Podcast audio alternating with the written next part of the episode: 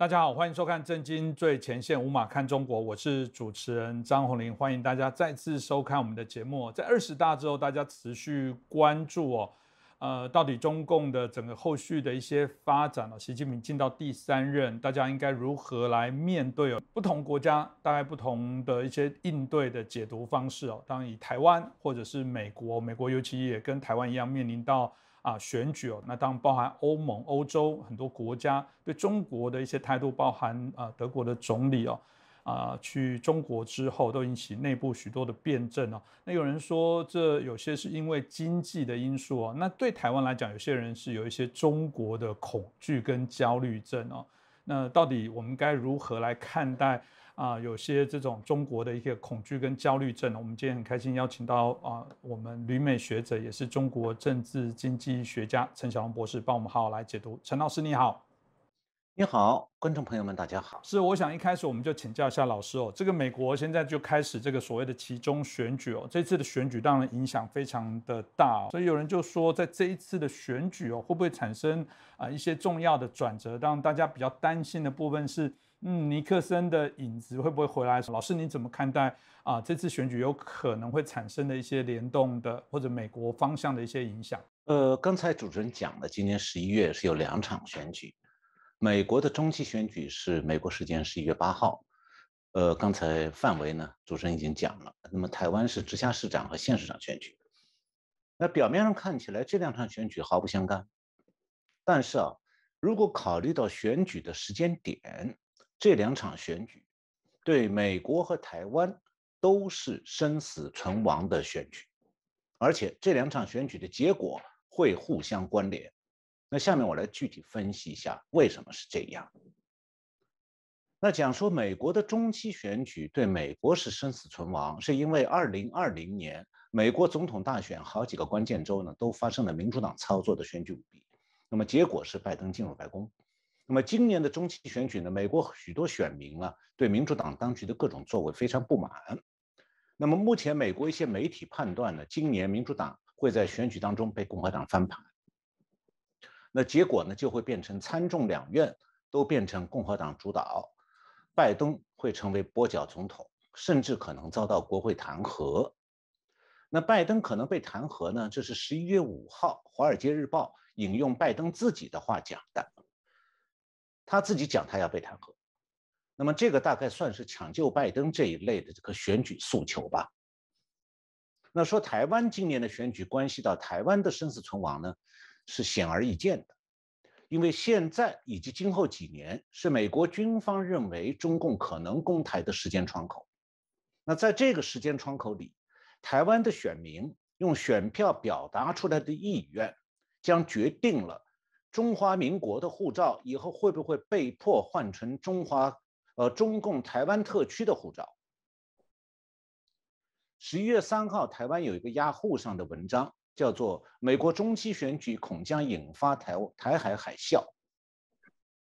这个作者呢，最后一句话是说啊：本月台湾地方大选结果不那么重要，无论蔡英文跛脚与否，明年台湾都将面对比今年更大的政治海啸。整个东亚地区都会遭到波及。我是不同意作者的前一个判断，他认为说台湾的地方大选结果不那么重要。我认为今年这个地方选举的结果至关重要。但是我呢，呃，赞同作者的后一个判断，就是明年台湾可能将面对比今年更大的政治海啸。不过我这样看是有一个前提的，那这个海啸的前提就是说，台湾的多数民众。在这一次地方选举中，投票支持亲中必战的政党。那我刚才有讲，美国和台湾的选举结果会互相关联，为什么这样？具体来看呢，情形是这样的：一方面呢，台湾是会关心美国的中期选举结果，像刚才主持人讲的，会不会影响到美国的对台政策？因为这是台湾安危的最大因素。那么另一方面，美国也会关心台湾的选举结果。会不会呢？台湾的选举结果会不会影响到美国支援台湾和保卫台湾的部署？那我这样讲的话呢，很多台湾观众可能够理解前一个方面，但对第二个方面可能就存疑了。说台湾的地方选举怎么会影响到美国的对台政策？那确实，台湾的地方选举以前和美国的对台政策无关，现在却真的关系会关系到美国的对台政策。因为啊，如果台湾的多数选民用选票表示说我们要避战，哪个政党和中共讲得上话，我们就投谁的票，那将来两岸和平。那如果是这样的话，如果顺从中共的政党在县市长和直辖市长选举当中占多数。这样的一个民意就是一个明确的信号，会让美国了解说，台湾的多数民众想要顺从中共，放弃自保。如果这种情况发生的话，美国要怎么样来捍卫一个准备放弃自由民主的台湾呢？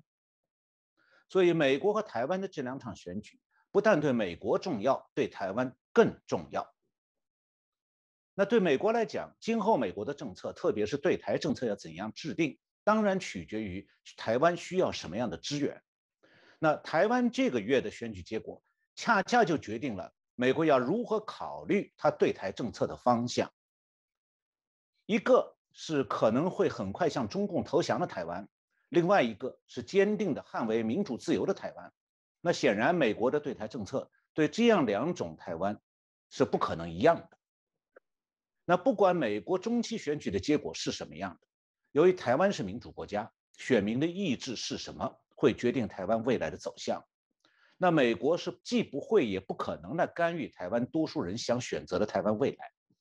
那如果台湾的多数选民想要选当中共治下的这种香港居民，那美国支援台湾防务的计划就不得不修改。美国支援台湾啊，它是冒着和中共开战的危险表达出来的一个决心。并不像台湾某些人讲的，说是为了赚军火钱。美国民众等到真的要用兵的时候，他们是不是愿意上战场来捍卫台湾和东亚的民主自由体制？那取决于他们对开战的正义性和必要性所做的判断。那如果台湾的多数民众选择亲中避战，那美军是不是也只能够在台湾以外的地区加强东亚防务，把台湾的未来留给台湾人自己来安排？那倘若真走到那一步的话，台湾某些亲中势力向中共跪求，就能够逃避被中共占领和统治的那种状况吗？那恐怕只不过是在帮中共和平占领台湾。中共如果占领台湾，第一步就会冻结台湾的资金外流管道，也会管制国民出国。我是不相信台湾的多数人啊会选择当瓮中之鳖，坐以待毙。那么现在美国是仍然还有熊拥抱熊猫派的。我看台湾这《心头壳》杂志今年七月就报道过，说美国拥抱熊猫派的元老九十九岁的那个基辛吉，原来的国务卿，就在媒体上表示说，拜登不要和中国无休止对抗啊，要需要尼克森式的灵活性。那什么是尼克森式的灵活性呢？就是放弃台湾，拥抱中共。那台湾的选民想用。地方选举的选票帮助基辛吉这样的美国政客去改变美国的对台政策吗？最后，我简单讲一下关于美国中期选举的选前民调。那现在美国比较客观的、没有党派立场的全国性民调机构叫做 Rasmussen。这家机构的网站 Rasmussen 报告十月二十九号发布民调结果显示呢，距离二零二二年中期选举只有十一天了。共和党在夺回国会控制权的努力中领先七个百分点。按照这个趋势，那么台湾和那个香港的媒体也都有报道的。不过，台湾的很多记者和这个媒体的记者现在还是习惯于看美国的所谓主流媒体，比方《纽约时报》啊、《华盛顿邮报》和 CNN。但是啊，这些过去的主流媒体早在几年前已经被民主党操纵，成为政党喉舌了。所以在这些媒体上，通常看不到平衡报道，更看不到不利于美国民主党的消息。只有《华尔街日报》呢，十一月二号发表了一个自己的民调，结论是共和党比民主党领先两个百分点。那美国中期选举的结果究竟怎么样？我就直接介绍到这里了。那简单讲就是说，民主民美国的民主党可能翻船，拜登可能变成跛脚总统。那美国民主党的重要国策呢，可能受到挑战。甚至拜拜登的本人也可能被共和党占多数的国会来弹劾，这就是现在美国国会山的局势。山雨欲来风满楼。是，谢谢老师，也针对美国这次的一些选举的一些状况，也先帮我们做了一些说明。因为毕竟美国跟台湾的关系这么样的一个密切啊。那另外，当然回到欧洲哦，台湾过去在呃经济上的一些表现，老实说，在欧盟应该啊就非常的清楚。只是欧洲一向习惯是啊透过经济的方式来领导外交，所以对台湾的部分来讲，就保有一些经济的合作，但在外交上。我们必须说是非常啊不大友善啊。那最近啊，我们觉得是明显的做一些改变，所以呃，这也表示这三十年来原来的这些方向已经开始有松动跟改变。大家就很好奇，欧欧洲或欧盟到底从什么时候开始啊，对于这些台湾的政策有一些改变了？而这些改变到底未来对于啊台欧之间会有可能怎么样的一些发展？是不是也请老师可以帮我们分享一下？呃，欧洲国家特别是欧盟啊。曾经是想要在国际社会扮演一个和美国地位相当的角色，来主导国际事务。那么在中共加剧台海危机的时候呢，欧洲国家就请称支持台湾，就像刚才主持人所讲那样。那最新的发展是，十一月一号到四号，由全球五大洲各国国会以及欧洲议会这些成员共同组成了一个叫做 Interparliamentary Alliance on China。就是对华政策跨国议会联盟，这个联盟首度派团访问台湾，表达对台湾的支持。那访问团的团长是欧洲议会的议员，叫 Reinhard Bütikofer，他是可能是德国人。他表示说，这个就是这个对华政策跨国议会联盟，他们的基本方针就是在民主国家间。寻求合作，那么他们访问台湾呢，就是为了展现对台湾民主的坚定支持和团结。那么支持台湾是他们的一个重要工作重点之一。这个这位这个 Reinhard Bütikofer，他呃中文名字是包瑞汉。那他说呢，他们对台湾的立场非常清楚，我们结盟台湾，对抗中国共产党的威胁进犯，并捍卫和平。我们反对片面改变台海两岸的现状的任何企图，并谴责武力的使用或威胁。那么，这就反映了欧洲议员从捍卫民主自由的正义立场对台湾面临危险的高度关注和声援。呃，但是啊，欧洲的局势和美国局势一样，还有复杂的一面。就目前来看的话，乌克兰战争已经导致了欧盟成员国之间的分裂。比方讲，波兰和德国的立场就发生了对立，同时，欧盟的主要国家德国内部也出现了分裂。那由于呢，德国过去历届政府是把能源缴锁送给了普京了，这个问题我在以前的节目里讲过的。那么现在是普京基本上切断了对德国的天然气供应，那么德国国内就物价飞涨，企业和民众呢度日艰难。因此，在德国民众当中，出现了反对支持乌克兰的声音。那么现在呢？德国总理这个舒尔茨是不顾法国的反对，突然跑到北京去了。他说是要坚持这个维护台海两岸和平，但是他去中国主要商谈的是怎么样为德国的企业谋生存空间。那台湾需要了解的是，欧洲国家对台湾的支持啊，是对台湾抗中保台的支持。不是对台湾有些势力轻中下跪的支持，所以当台湾的多数民众自己坚定地保卫台湾的自由民主的时候，台湾越坚定越坚定，得到的国际声援也越多。那这种呢，不仅是一种口头上的声援，它会造成有利于台湾、不利于中共的国际环境，那构成某种程度上对中共清台计划的前置。当然了，如果台湾的多数选民觉得只要没有战争，随便怎么样来中共处置台湾都可以，那就另外一回事了。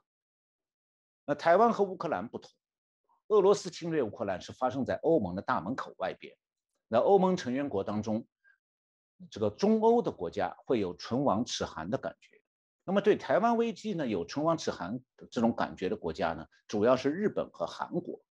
那么关于韩国呢，我在以前节目里讲过，韩国现在还在首鼠两端，那只有日本的立场是非常坚定。OK，甚至老师刚刚所提到的部分，台湾的态度当然很重要。不过台湾内部当然也面临到很明显一直以来的这些冲突纷争哦，尤其特别到选举年，台湾这些问题又会持续，又是包含在谈到到底如何要跟中共啊来对应相处哦。那在两千年的时候，陆委会的前主委舒淇有创造了一个所谓的九二共识，到现在。呃，大家还是为了九二共识这件事情有不同的解读。那我记得老师曾经有不同的看法。您说九二共识事实上在老蒋时期哦就已经否决了啊这样的一些概念哦，可否请老师谈一下为什么您会有这样的一些看法？呃，刚才主持人提到九二共识呢，这是关于中共的海协会和台湾的海基会一九九二年在香港会谈，然后会谈以后双方还有一些函电往来。那么在这个交往当中，双方的一种概观看法的一种概括，那他共识的是什么？我觉得需要澄清一下，不是苏琪讲的东西。那么，所谓的共识其实是说对一个中国的定义，两岸各有自己的坚持，然后双方同意说，我现引用是他们的原话：两岸事务性商谈应与政治性议题无关。在事务性协商中，可以不涉及一个中国的政治意涵。换句话讲，中共的共识和台湾，包括苏这个苏琪讲的这个当年海基会和中共对话的时候谈的，不是苏琪两千年讲的那套说法，说是中九二共识就是一个中国各自表示不对。那中共角度，他承认的所谓共识，就是说在事务性商谈当中不要触及一种表述。那么中共这个说法呢，早就说出来了，苏启没有反驳过。那显然是这样的话呢，所谓的九二共识一中各表就是莫须有了，因为双方都同意不要就一个中国的这个定义争论下去，也就是说共识就是不争论而已。那么我想啊，呃，有必要来更进一步来看看，其实国民党今天为什么这么看重这个一中各表？我觉得他其实还是在坚持老蒋时代国民政府迁台之后的那个法统地位的问题，因为这也是第一代、第二代台湾外省人的一个价值观基础。那这个问题呢，在台湾年轻世代当中啊，因年代可能久远一点了，现在都很少会去想啊。然而，既然台湾现在主要的在野党在强调这个这个老蒋时代法统的正当性，那我们自己就有今天有必要来回顾一下。就这个正当性，一个中国的正当性，当初对国民党在台湾为什么那么重要？再有就是国民党自己又是如何取消了老蒋的那个法统的？实际上，在台湾国民党版的这个一个中国，一开始它是个梦想，后来变成空洞的口号，再后来蜕变成一党专政的政治棍子。那当国民党一个中国的法统在台湾正式终结以后呢？现在连一个中国的口号都不是了，他连口号都不算。它成了帮中共统一的工具。我想回过头来再讲一下国民政府迁台。一九四九年的时候，老蒋是把政府和国民大会的班底都搬到台湾了。那老蒋之所以需要这个国民大会，是因为蒋介石的总统身份是一九四八年四月中华民国第一届国民大会代表选出来的。那一九四九年一月，因为国民政府在大陆的军事上的失败。蒋介石呢是被迫下野了。那到台湾以后，他宣布说要反共复国，光复大陆。那这两个口号在国民党内部一直到上个世纪九十年代还在用。我一九九零年受联合报邀请的时候，第一次访问台湾，我就亲耳在一个会场上听到过这样的口号。那老蒋总统的反共是真诚的，也没有错。他确实也曾经为反攻大陆做过军事准备。他当时提出了口号，叫做“一年反攻，三年成功”。那后来看看，三年成功不会实现了，他就改成“一年准备，两年反攻，三年扫荡，五年成功”。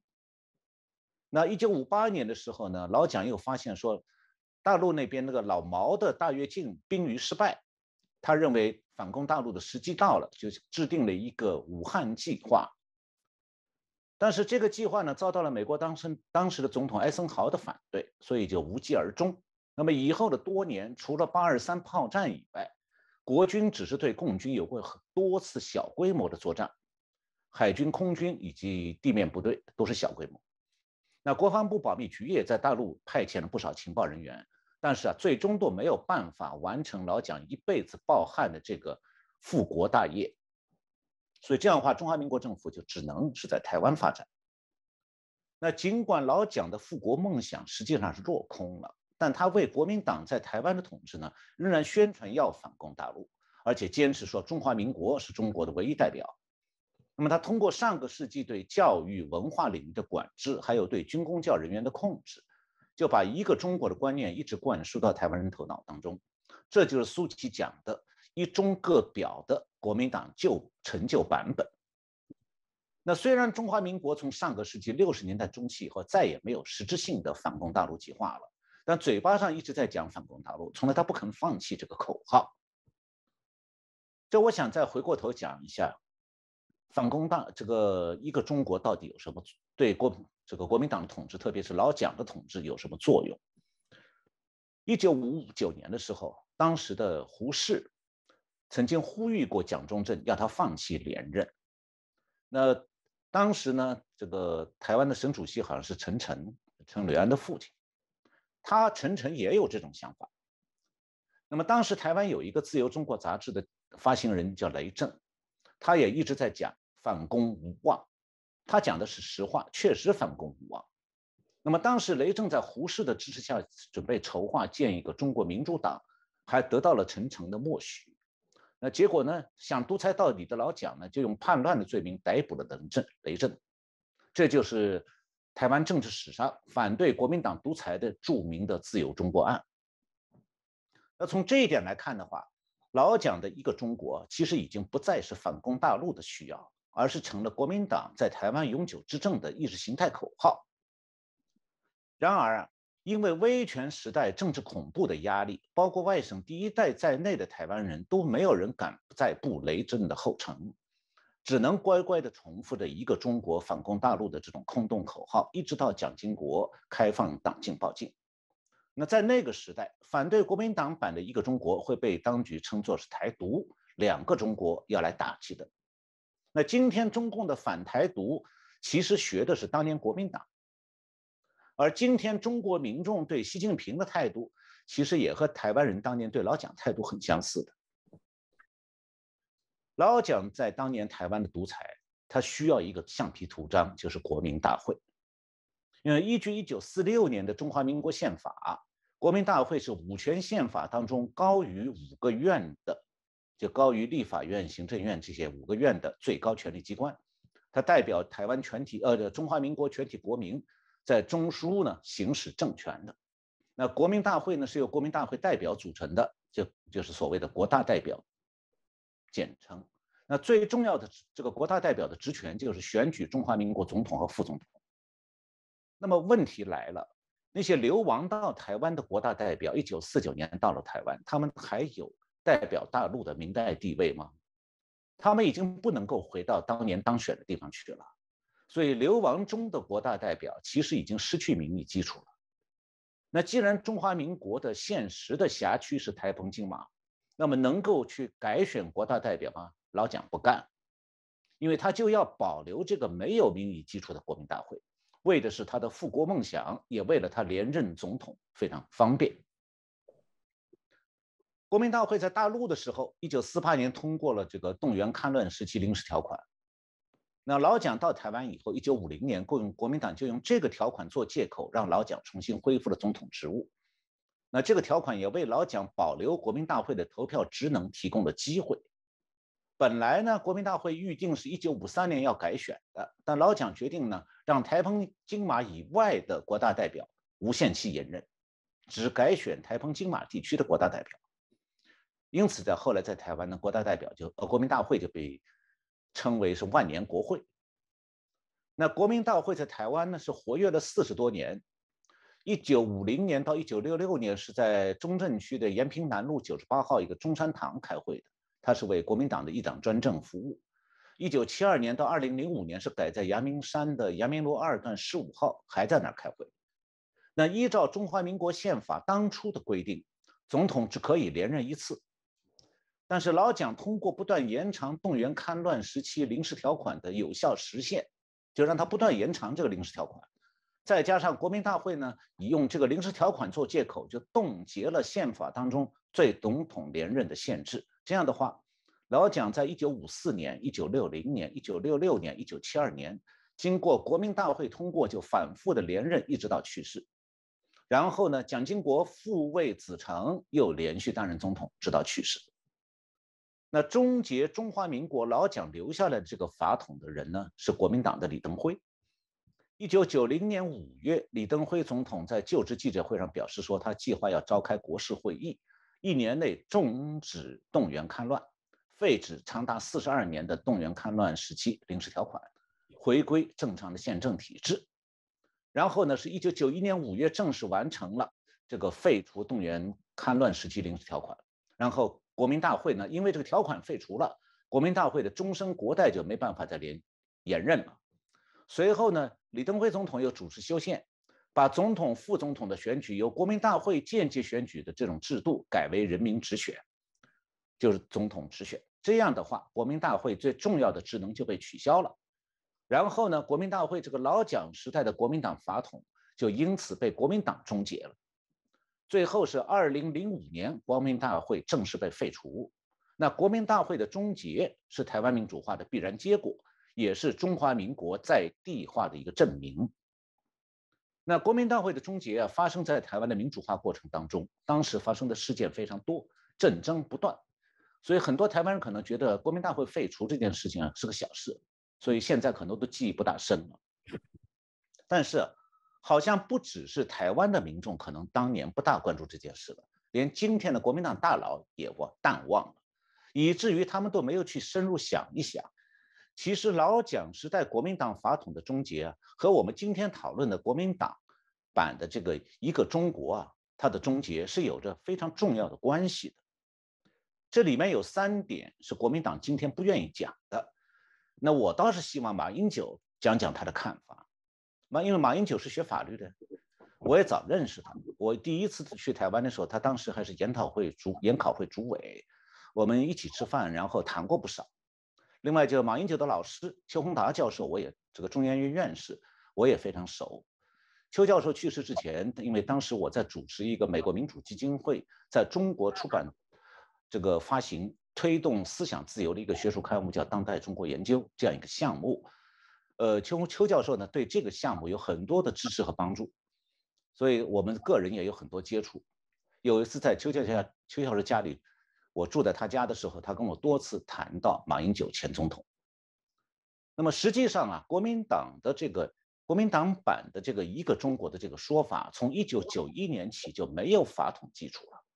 那么从一九九四年开始。国民党版的这个一个中国的说法，经过国民党主持修宪以后，其实就属于违宪言论。为什么这么讲呢？我把我这看法分三点来说明。第一点就是说，从一九九一年开始，这个国民党版的一个中国的说法就不再有法统基础，因为啊，过去两蒋时代国民党版的一个中国，它形式上的法统是来自大陆沦陷地区的国大代表。那因为中华民国总统是由这些大陆地区国大代表选出来的，这个形式意味着两蒋的总统职位仍然由大陆地区产生的国大代表支持。那尽管呢，谁都知道国民大会的国大代表流亡台湾已经四十多年，哪里还能代表大陆呢？那么他们能够四十多年在台湾持续行使投票选总统的功能，靠的就是那个破坏正常宪政体制的。动员戡乱时期临时条款，那这个存在了四十二年之久的动员戡乱时期临时条款，一九九一年被废止了，那国大代表就必须换人了，那换人就不会再有大陆地区国代。那么在这四十二年当中啊，两蒋时代的国大代表有点像这个我们以前节目提到过中共党代会那个台湾代表团，那么呢，因为中共党代会的台湾代表团里所有的人都不住在台湾。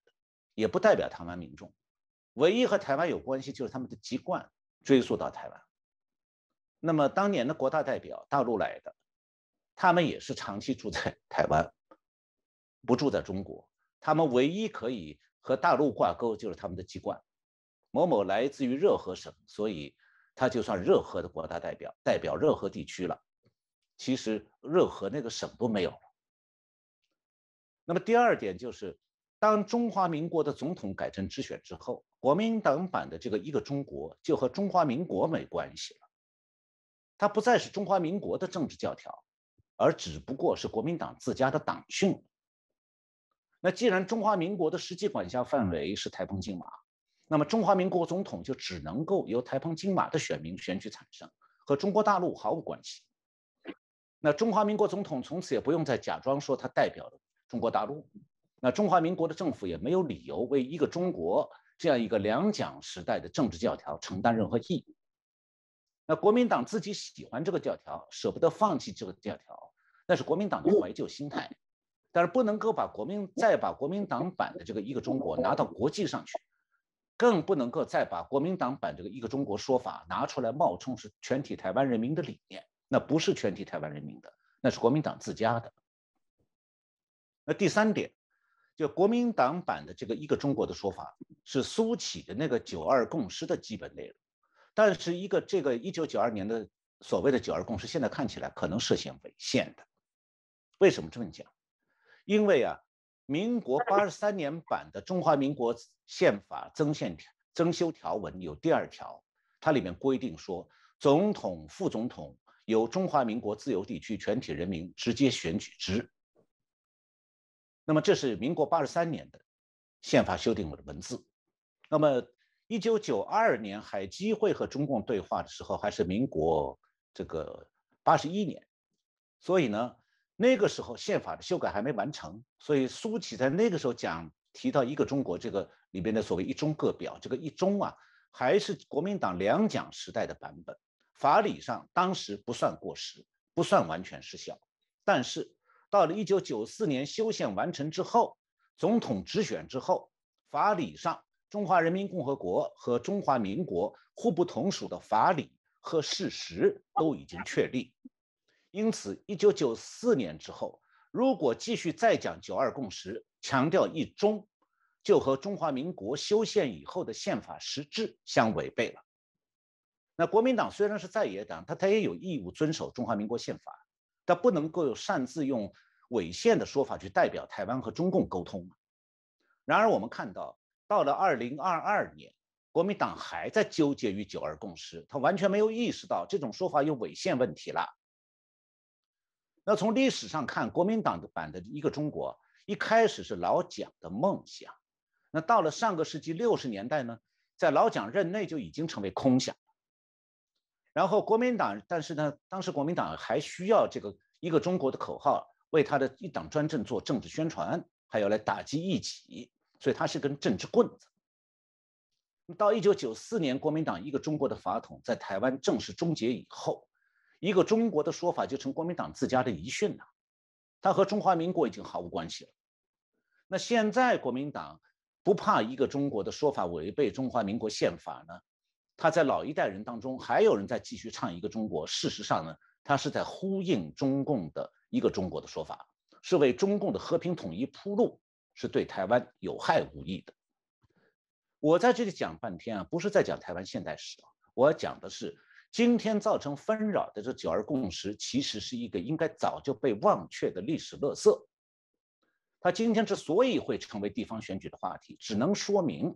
我们对历史要温故而知新，现在来重新思考国民党版的这个一个中国的历史演变，会让我们了解说，今天台湾所面临的威胁，不单单是来自中共的武力攻台的威胁，还来自台湾社会本身存在的帮中共助攻的意图和势力。是，谢谢老师很清楚的告诉我们啊，有关九二共识的解读。过去在节目当中，大家我也有提到了，九二共识基本上就是一个很怪矛盾的名词，它叫做九二共识，但它的概念就是没有共识，一个没有共识的共识。所以我觉得这个真的是九二共识的没有共识，既然变成是一个定锚神针啊，变成是啊，有些政党作为一个所谓定调，这个呃，我觉得是很怪异的事情哦。老师前面也提到说，选举哦，这次的选举当然对台湾来讲啊，非常的重要哦。这主要的原因也是从一个简单的角度来看，全世界想要来帮助台湾，所以这一次的选举哦，老师也特别啊，在前面提到的是至关重要，也会啊影响各国对台湾的看法。可台湾内部很怪，我们在最近有出现喊这个票投民进党青年上战场，甚至也有一个奇文提到说，习近平再怎么独裁，也比民进党民主。我先说，今天谈这题目，并不在为什么政党在捍卫哦，我们只是谈这质疑的本身是很诡异的。如果了解中共的人，或者我们观众朋友，应该都是很坚定了解的人。你会说出这种话吗？你会认为习近平的独裁都比台湾任何的政党都还民主吗？有这种事吗？我想老师您长期也对于啊中共的一些了解，是否可以针对啊这个议题也跟我们分享一下？呃，对台湾来讲，今年的选举啊是在中共强化对台威胁的这个时候发生的。那美国军方现在是整戈待旦，随时准备对中共。呃，准备啊，中共在发动进攻的。那么就是在这样一个台湾生死存亡的关键时刻，台湾的民众是比较淡定的。我想啊，这样的淡定有可能是认为说有美国支援，台湾是安全的；也有可能认为说呢，是美中共只嘴巴讲讲，不会真动手的。那也还有可能呢，是认为说，这个就算中共动手了，台湾也能够自卫反击，守护国土，不会沦陷。但是。所有这些心中的想法，最后通过选票表达出来的时候，选票表达的含义会是非常明确的。那现在台湾的执政党和在野党之间，在抗中保台这个核心议题上是南辕北辙，这非常明显。那选民票投谁家，可能他们自己心里想有各种想法。有人说：“哎，我家传统都是投某党的，那这次还这样投啊？”那不管他们的投票意图是什么。投票结果是毫不含糊的，那就是你的票是投给抗中保台的一方，还是投给亲中弃台的一方？那最后呢，直辖市市长和县市长的选举的结果会表现得非常清楚。那也许还有人解释说：“哎呀，我是选人不选党了。”那国民党年轻时代的候选人也在讲，公开的讲说，哎，他们会支持台湾多数民众要保卫台湾的决心。他们和老台国民党老一辈想法不一样，哪里不一样呢？这些年国民党的年轻时代的候选人，他们敢对国民党党内老一代呛声吗？我看他们好像一句都不敢批评哎。那如果这些国民党年轻时代当选了，他们会违背本党的政策和教条去支持抗中保台吗？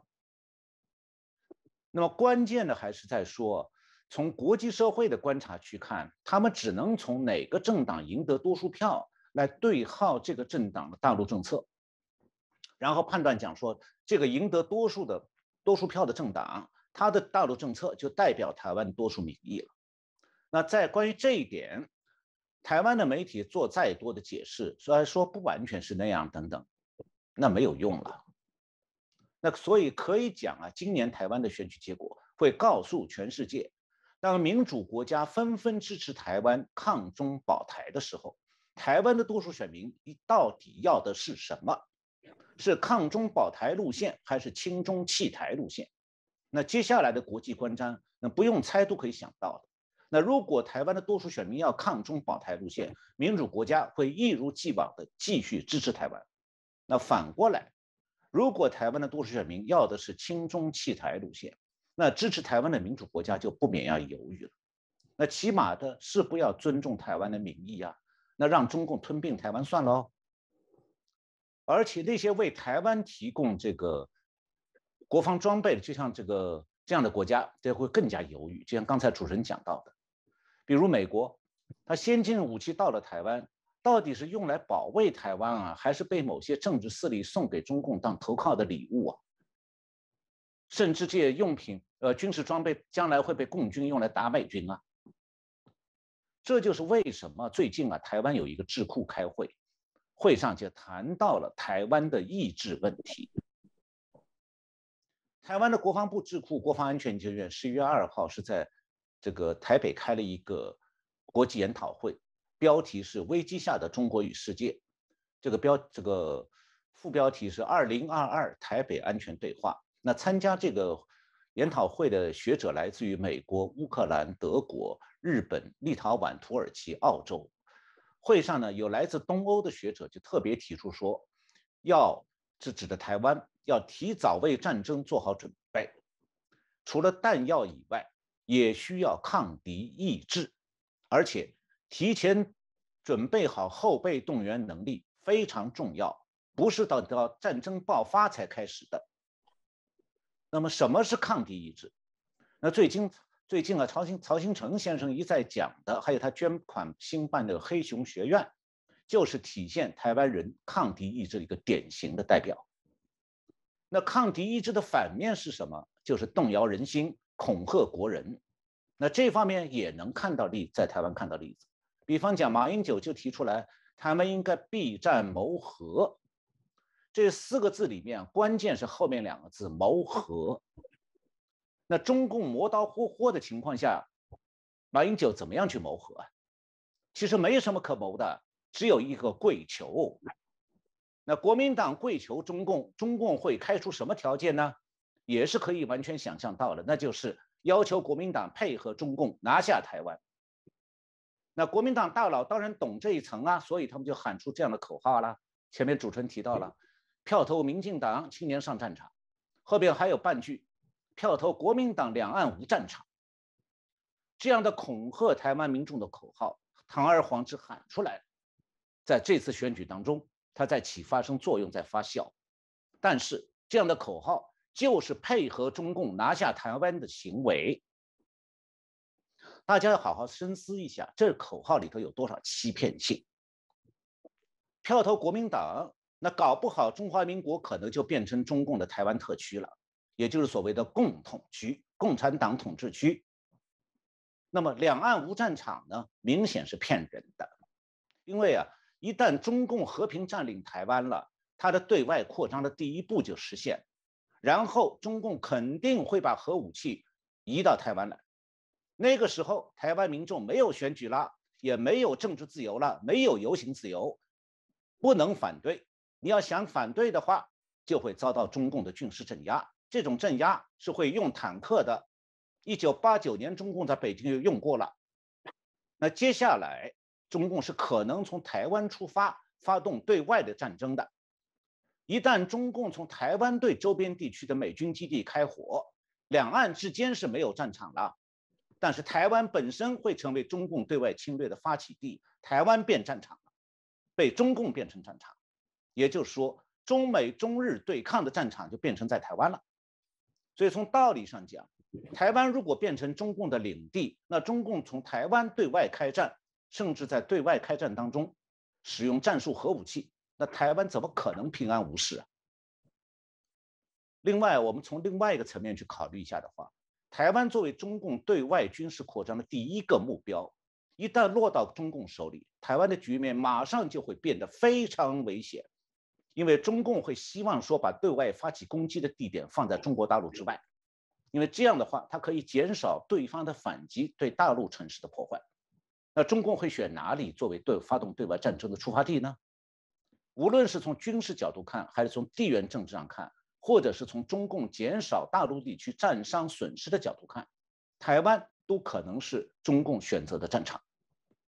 所以啊，台湾只有抗中保台，才能避免成为中共未来的战场。那如果台湾被中共占领了，台湾民众的日子就会变得非常危险。我今天讲到这点啊，算是未雨绸缪吧。我希望台湾的观众们能够理解这一点。那主持人刚才提到了那个习近平再独裁比民进党更民主，这是台大教授石之瑜的话。那这个人我可能有过一面之缘的，不过我对他的素养实在不敢恭维啊。他是学政治学的，你如果说他不懂独裁这个政治学的基础概念，好像讲不过去。不过他在文章当中的说法确实是在指鹿为为马，偷换概念，因为他把台湾的民主制度说成是独裁制度。那台湾是有过独裁的，那是老蒋时代。是至于为什么不拿老蒋的独裁和习近平的独裁做比较呢？那老蒋独裁还不如习近平独裁厉害啊！他是故，所以石之于是故意啊，把台湾的民选领导人讲的比中共的独裁者习近平还坏。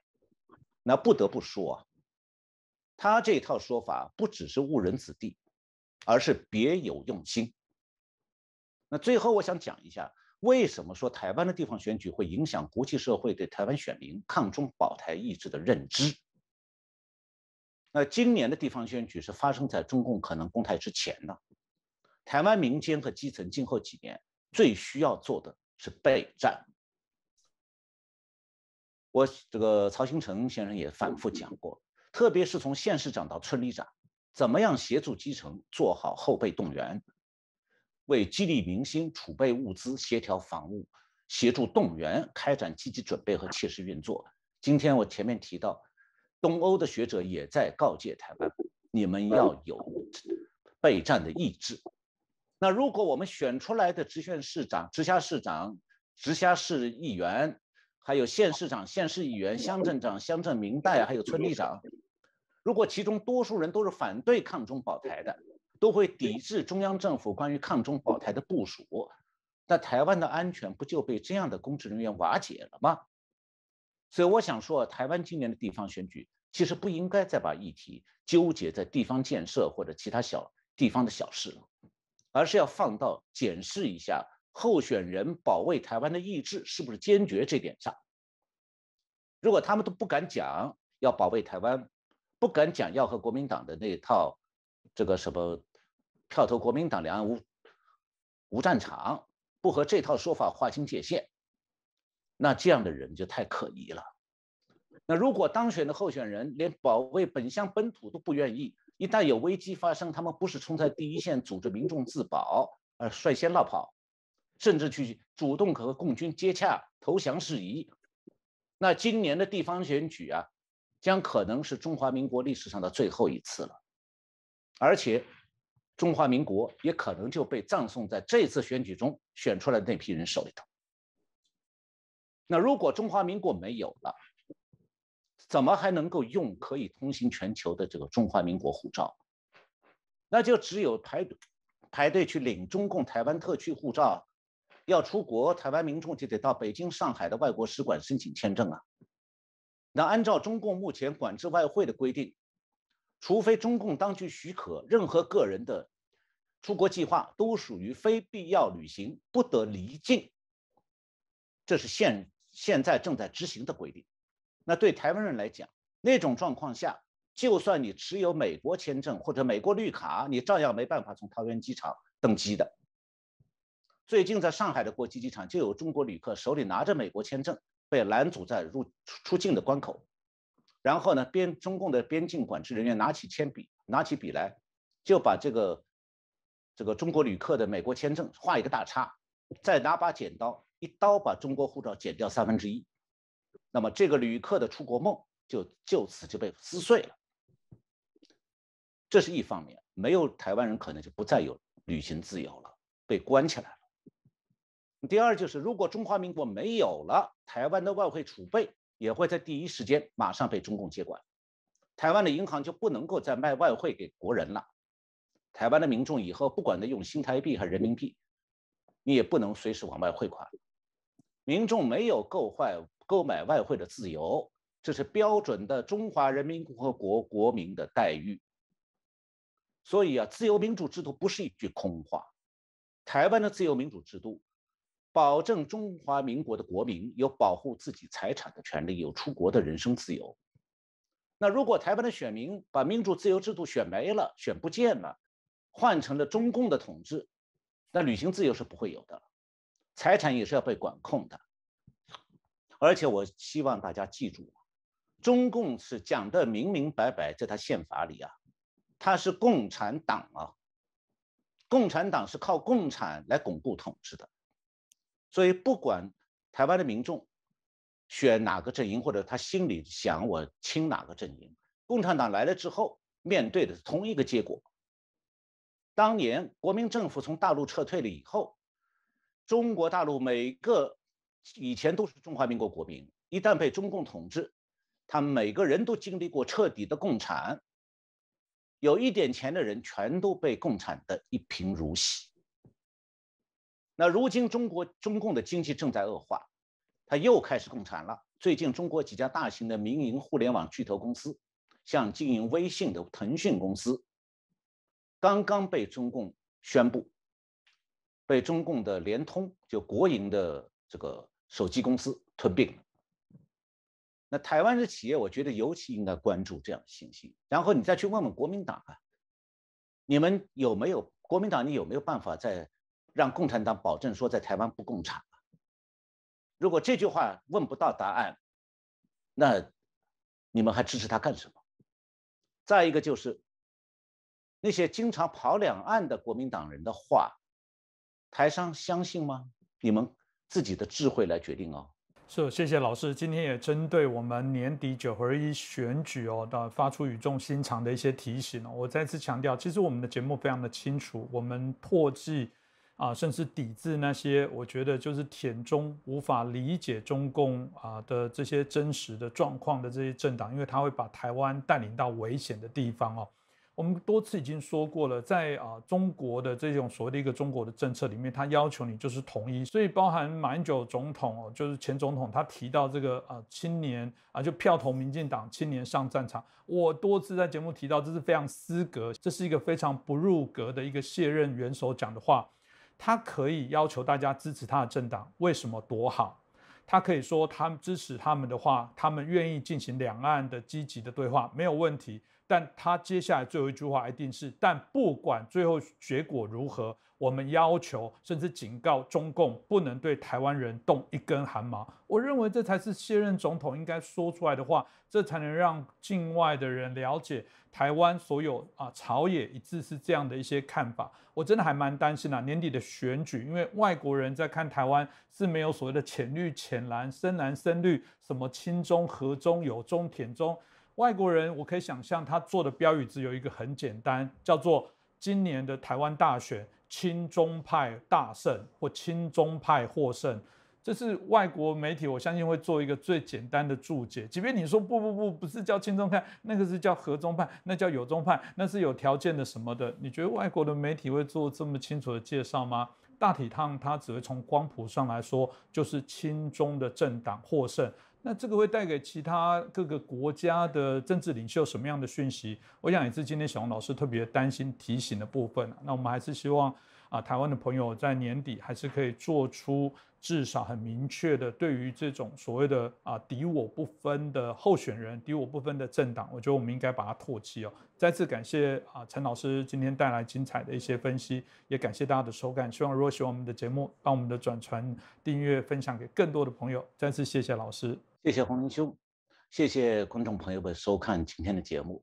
呃，我也真希望，呃，我们的观众朋友有更多的人可以把今天，呃，我们讨论的问题啊，让更多的以前不大看这个节目的，呃，你的朋友、你的亲亲友去分享、去转传，因为这关系到你们每个人的未来。是，谢谢老师。